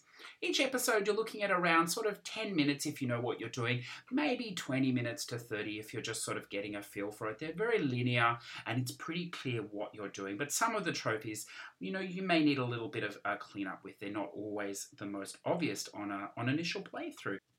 It's very much an atmospheric horror, as you would expect from The Exorcist. Look, the music is creepy, it's dark, it's fantastic. Perhaps the least, the Perhaps a light frustration of this game is the tracking.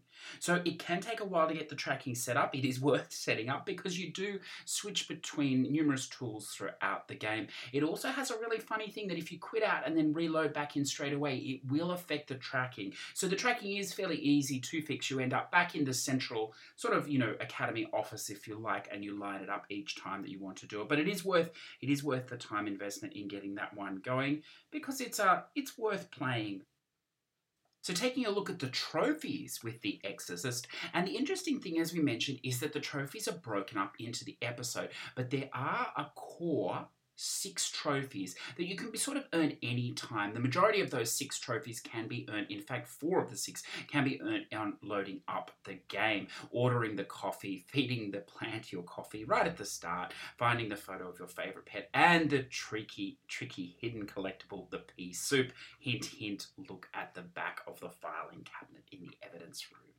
Spoiler. So the other two will come naturally as you play the first two episodes. The rest of the other trophies, as we said with a guide, very easy to mop up. One of the trophies perhaps to watch out for in episode two is high five to avoid the grasp of the demon hands. It's very unlikely you'll get this in your first playthrough unless you've watched a video of it. It can also be a little finicky with the tracking here. So that could be the only trophy that gives you potential potential troubles. In chapter 5, it does require two playthroughs, but only a short playthrough the second time. So, look, all up, as I said, you can race through that in a couple of hours if you really want to, or, you know, enjoy the experience. On a scale of sort of 1 to 10 with horror, I'd put it fairly up there at an 8. I think for VR horror, this is, this is definitely worth checking out.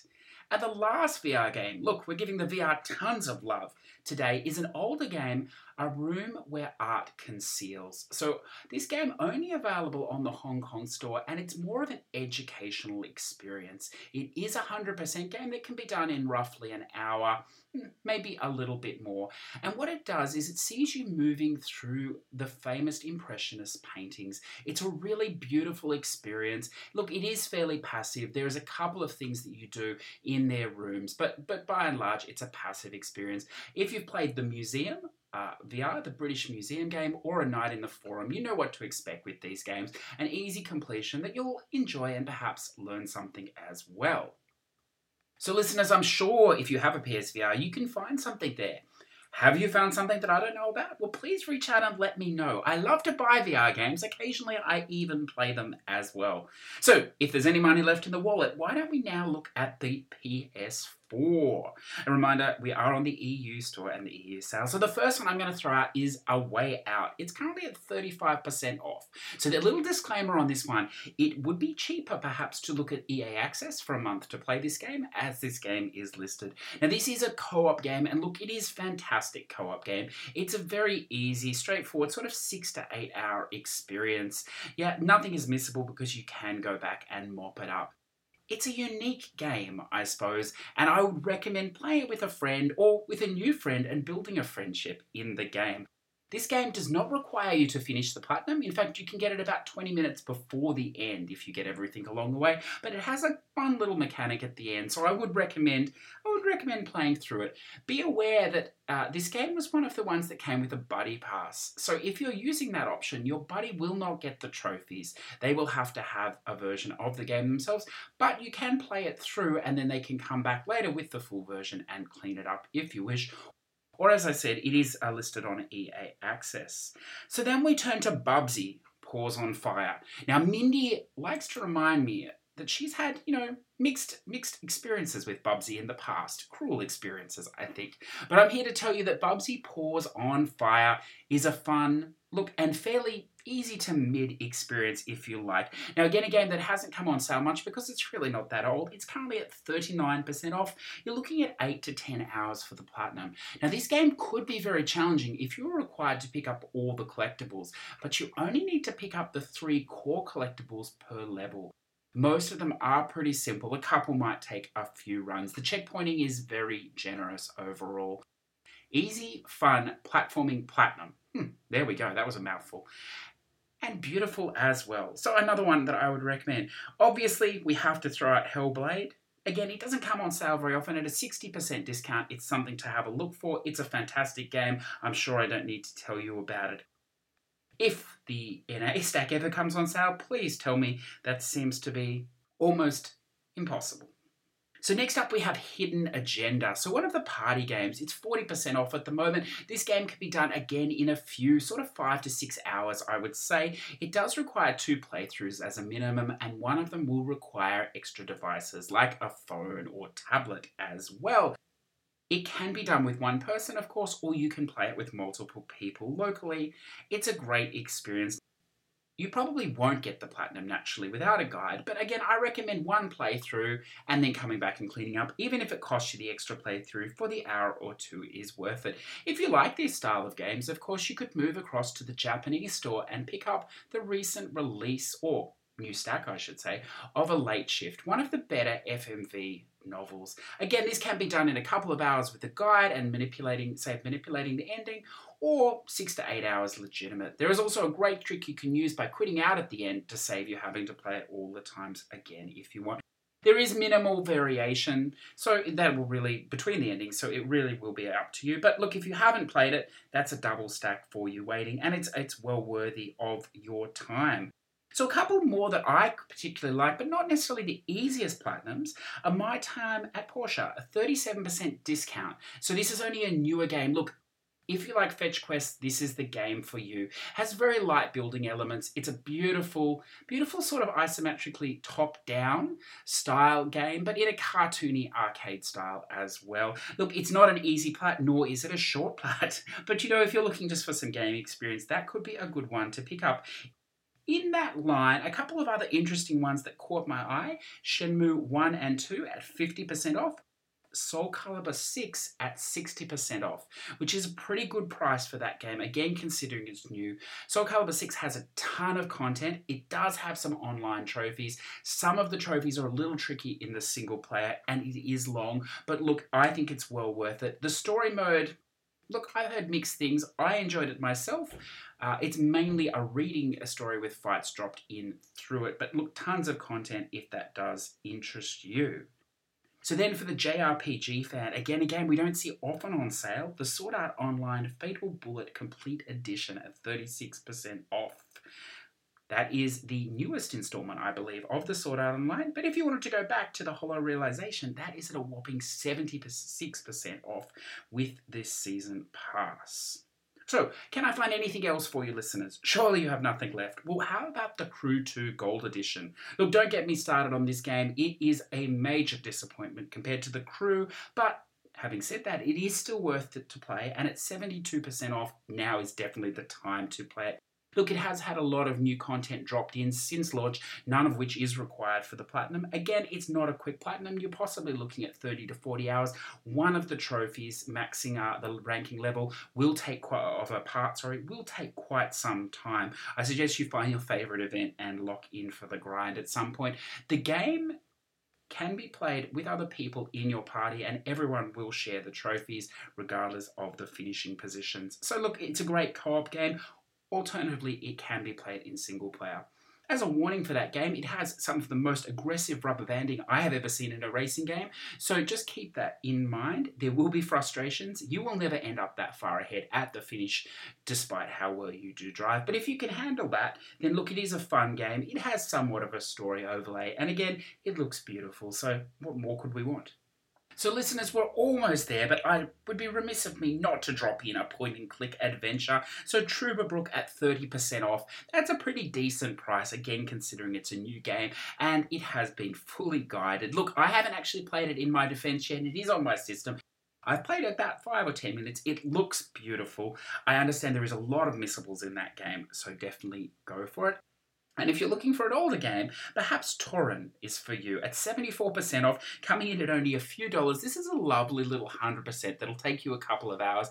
Again, fully guided. Look, it's a platformer, I suppose.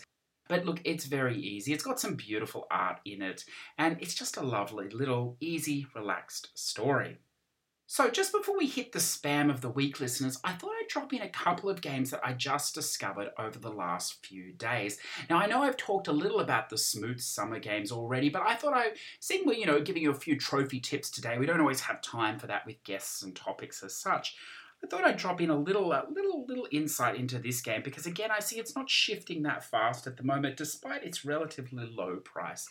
So look, it's an arcadey finger Olympics game if ever one did exist. All the bronze trophies for winning events are fairly straightforward and they'll be done through the natural sort of campaign, I suppose, if you wish, the three separate style um, of competitions that you have to do. The winning events can only be done in those three competitions, obviously, not in the practice or in the challenge uh, mode that you have to complete. So after you've done that, you'll then move on to the challenge mode. There is a bronze, a silver, and a gold. So this plays like a playlist of the events, if you like, 5, 8, and I think 12. So it builds up as you go. It has a distance or a time that you have to beat. If you don't beat that time, the playlist ends there. If you didn't complete the playlist, you would have to restart. Now, there is a practice mode so you can practice the game. The game overall is fairly easy. It even tells you often the angles for launching the javelin or the shot put or the or in the high jump or long jump. The angle seems to be 45%. From personal experience, I found that a little bit lower than that can actually work for a longer distance most of the time, around the 35%. Where this game gets a little bit challenging is setting the world records, particularly in the swimming. It's a slightly different mechanic of basically waddling, I suppose, the sticks. So I found a little bit of a trick here. It says that you need to use the left and right stick, but really it doesn't seem to make any difference. If you just use the left stick uh, as fast as you can, perhaps with two hands sort of oscillating between, it will actually achieve the same result having said that, the times are a little bit tight. So you could find a little bit of a challenge in the hardest trophies in this game, the Gold Special uh, Challenge. Uh, playlist, the swimming butterfly world record, the swimming breaststroke, backstroke, and swimming crawl. But look, with a little practice, you'll get it. Now, it wouldn't be Push to Plat without some sort of dirty little tip. If you own a turbo controller, this game will be reduced to, well, you know, child's play, really. Basically, you can turbo control every event to rapid fire the X for you, which means you will be winning the races by a long way. You will be throwing the javelin out of the stadium. You will hit someone in the audience in the head with the shot put. It will be unbelievable how far you can throw these things. Unfortunately, the turbo controller will not help you in the swimming events. Something to to consider. All in all, though, look, it's a fun experience if you like a Finger Olympics style game. So, why don't we stay with the Olympics just briefly? A new release last week, only on the Hong Kong and Japanese store, is Olympic Games Tokyo 2020. Obviously, the namesake game for the upcoming Olympics in Tokyo next year. Little warning the Japanese version on the Japanese store is in Japanese. On the Hong Kong store, however, we have the Korean, English, and Chinese version. So this is the one you want. Look, it's not a particularly cheap game. I believe coming in at around 80 Australian dollars, 70 to 80 dollars. But look, it is incredibly fun. It's obviously a little bit easier, I think, I would say, than the Smoots game. Probably around a six to eight hour platinum, so potentially a little bit longer though. It does have some online trophies that may cause you a little pause for concern, I suppose. These are mainly playing the medleys online or setting the world records online. Now, don't panic if you haven't got this game day one. You're at no disadvantage here at all, listeners. They are preset times, so you're not competing against other real players from around the world, which of course could make this platinum incredibly challenging. The preset times are very easy, and they're trophies that you will naturally get the rest we'll get from playing the events, and look, there are a lot of events included. So, in a way, this is a much more fleshed out game, if you like, and look, quite an impressive effort, I think, from uh, developer Sega on this one. So, a couple of sporting titles there for you as well. So, look, listeners, that is a ton of stuff there. I'm looking forward to hopefully I can twist Mindy's arm into going through in a similar way to the NA sale and see if we can find any differences. But look, you know, if that wasn't enough for you, well, I suppose we could say there was a little bit more quality perhaps than you used to from me. If that wasn't enough for you, though, how about we have a look at the spam now, Mindy? And can you find anything for this week? Well, let's see. Let's Hmm. see. We have Woodle or Woodle Tree Adventures. This is a 100% game. It looks like you do have to beat the game, but I would be surprised more than 4 levels in this game. It very much looks like a like the Crocs World lists. You know, considering it says the trophies are complete the first level, unlock the yellow leaf, the orange leaf, and the white leaf. I'm thinking that's 4 levels and just collect a number of berries, i.e., coins. I feel like this would not take very long, so let's call it spam. I'd like the Croc World game, though. These people have managed to organise their trophies in the right order. You'll remember the infamous complete the first world or first level in Croc's World into a gold trophy, and then or completing the game only into a bronze. So That is correct. these, these people have uh, have learnt from that. But you know, look, they're dealing with the Woodle tree, so of course they have. Uh, they're they're on touch with it. We'll throw out Hoggy too, you know, because as I said earlier, you can never get enough Hoggy in your life, and there will be. I think I think I might play that tonight actually. yeah, look after. And I How you know, I looked at a I looked at a trailer, it kind of looks like Kirby meets Mario almost, Yes. Yeah. like with some puzzling in it. Yeah. Well, I know. I know you're more familiar with you know Kirby and Mario, but there is a, a core set of hardcore fans that that have always stood by Hoggy, and and I'm glad that you get to experience it now on a modern gen console. You know, PS4 enhanced and um you know ready to go. So there will be six stacks Thanks, of that. Malika. Mm, thank you. Yeah.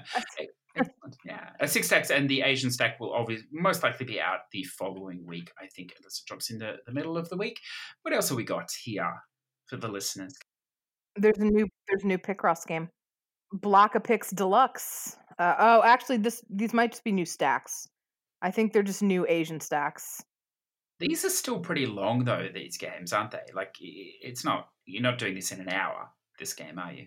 No, you're not. Um, even if you have the solution, you a little little while, couple hours. Yeah, but they're games you don't need the solutions for, aren't they? You can. you No, can I mean the whole point is to Yeah. figure it out, but Yeah, yeah. Yeah. No, look, I- look, I, I, I agree with you. Look, should we should we throw out Wolfenstein Youngblood, seeing there is no ultra difficulty trophy? This disagree? What do you think? you know, uh, again, as a little sidebar, listeners. So this one, uh, it comes with a buddy pass. So you know, potentially, depending on how good your buddy is, maybe this does become spam for you if you can if you can hide in the corner. I don't I don't know, but that would be. What would be very interesting uh, to find out is whether the person on the buddy pass gets the trophies as well, because of course the the uh, way out, which uh, followed a similar you know similar method, uh, they did not get get the trophies until they bought the game. So I don't know how that works, but I'm sure we will we will find out. Can we uh Hmm. can we see anything else? I don't think so. I think everything else I'm looking at we talked about last week with corn, right? Like Tower of Beatrice. Yeah, that, oh, that's right. That has not come yet, but you know, maybe maybe by the time you're listening, that will be there. Yeah, that's true. I think. Oh, the only other one I I, uh, I discovered was the E E. oh, listeners, why did they do this? No, no, no. I'm still I'm still here. I'm just I'm just choosing which pronunciation I'm going to go with this time. It feels like deja vu. and I Feels like deja vu. it feels like that, doesn't it? Oh, sorry, the name the name uh, Ella. I'm going to go with Ella. E L E A. No, I made it. I made it. I made a joke. Oh, sorry, sorry. Deja Sorry, vu I'm- I was literally stalling on this. You know, look at that, four letters. Uh, Ella game. So this is a game that's been out on the Xbox for over a year. There are video guides. The video guide comes in at about two hours or so, I believe. There are, I think, four missable to highly missable trophies. So you know, if you're going to do this in one run, you would want to check that out, or you know, it's a if it's a second playthrough um, or whatever else, you know, then you could check it out then.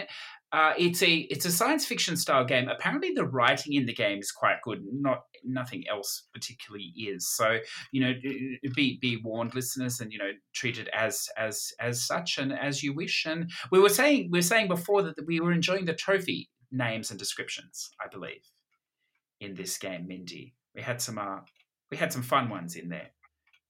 Well. We did, and I, you know, I should have pulled this up so I could jump on really quickly. Oh, sorry. No, okay. Uh, yeah, because this is the one, yeah, where I'm not entirely sure that English is their first language yes. because they have they have such great trophy descriptions as uh, "Thank you for moon moving." right.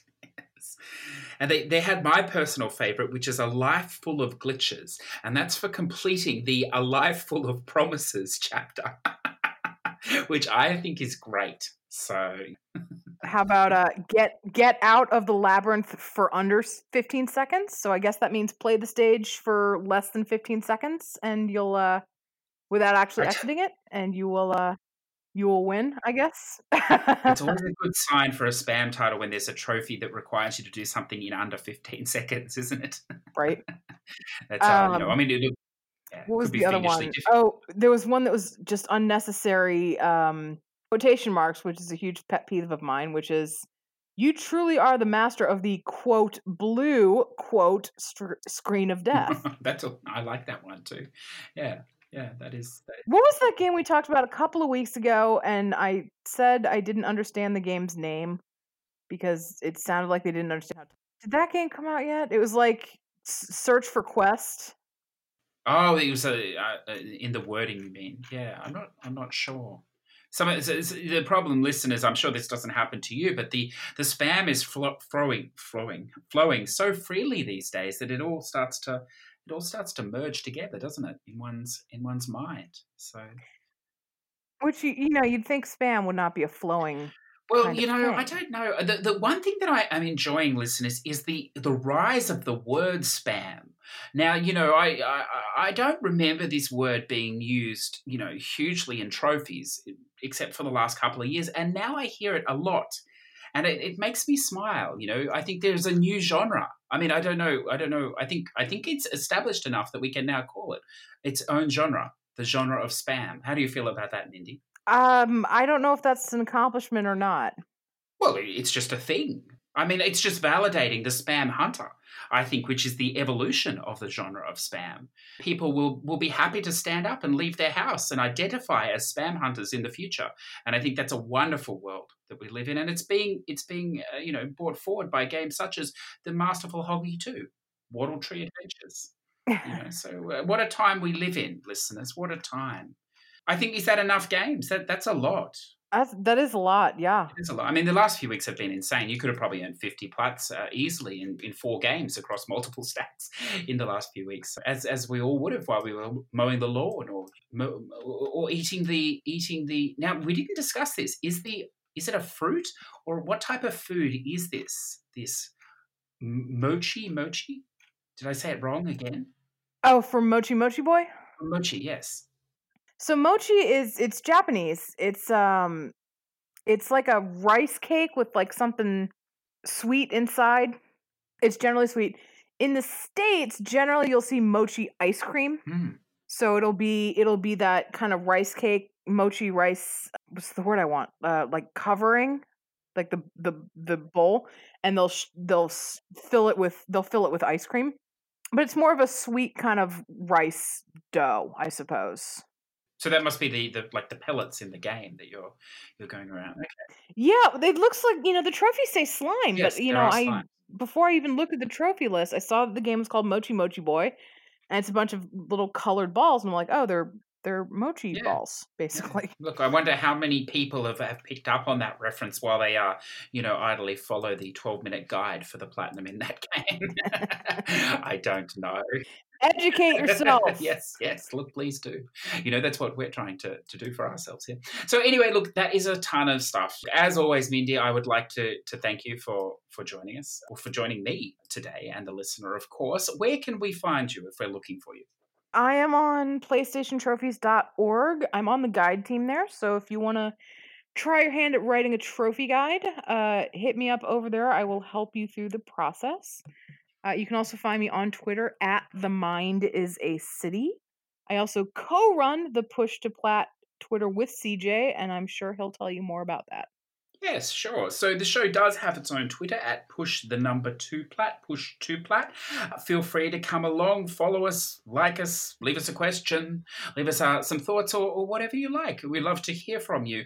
The show is available on iTunes, podcast, YouTube, SoundCloud, Stitcher Radio, Spotify, and all those other lovely podcast providers that it has attached itself, its tentacles to as it goes out into the world, which is lovely, lovely thought to leave us with. So remember, people, uh, remember people. Or people remember, I don't know. Uh, give us a like, a subscribe, or, or really just whatever. Tell people, tell anyone. I saw a lovely comment on our YouTube channel this week that uh, we help pass the time when people are grinding easy games. And look, you know, what a wonderful way to do it. You know, turn down the sound and listen to listen to anything. Educate yourself, as Mindy says, or you know, don't educate yourself and just have a good time uh, with a podcast or, or five. You know, depending on what you're playing. Uh, you know, with that in mind, Mindy, uh, are you free next week? Shall we? Shall we go again? Oh, I think I can. I think I can do it again. You can, yeah. Well, look, you're not going to be busy with the backlog, so Ah, you can carve out a couple of hours for, for us. You know, I'm sure the listeners will appreciate it. So, look, until next time, listeners, good luck on the trophy hunt. Have fun, play fun, play nice, be safe. See you next week. bye.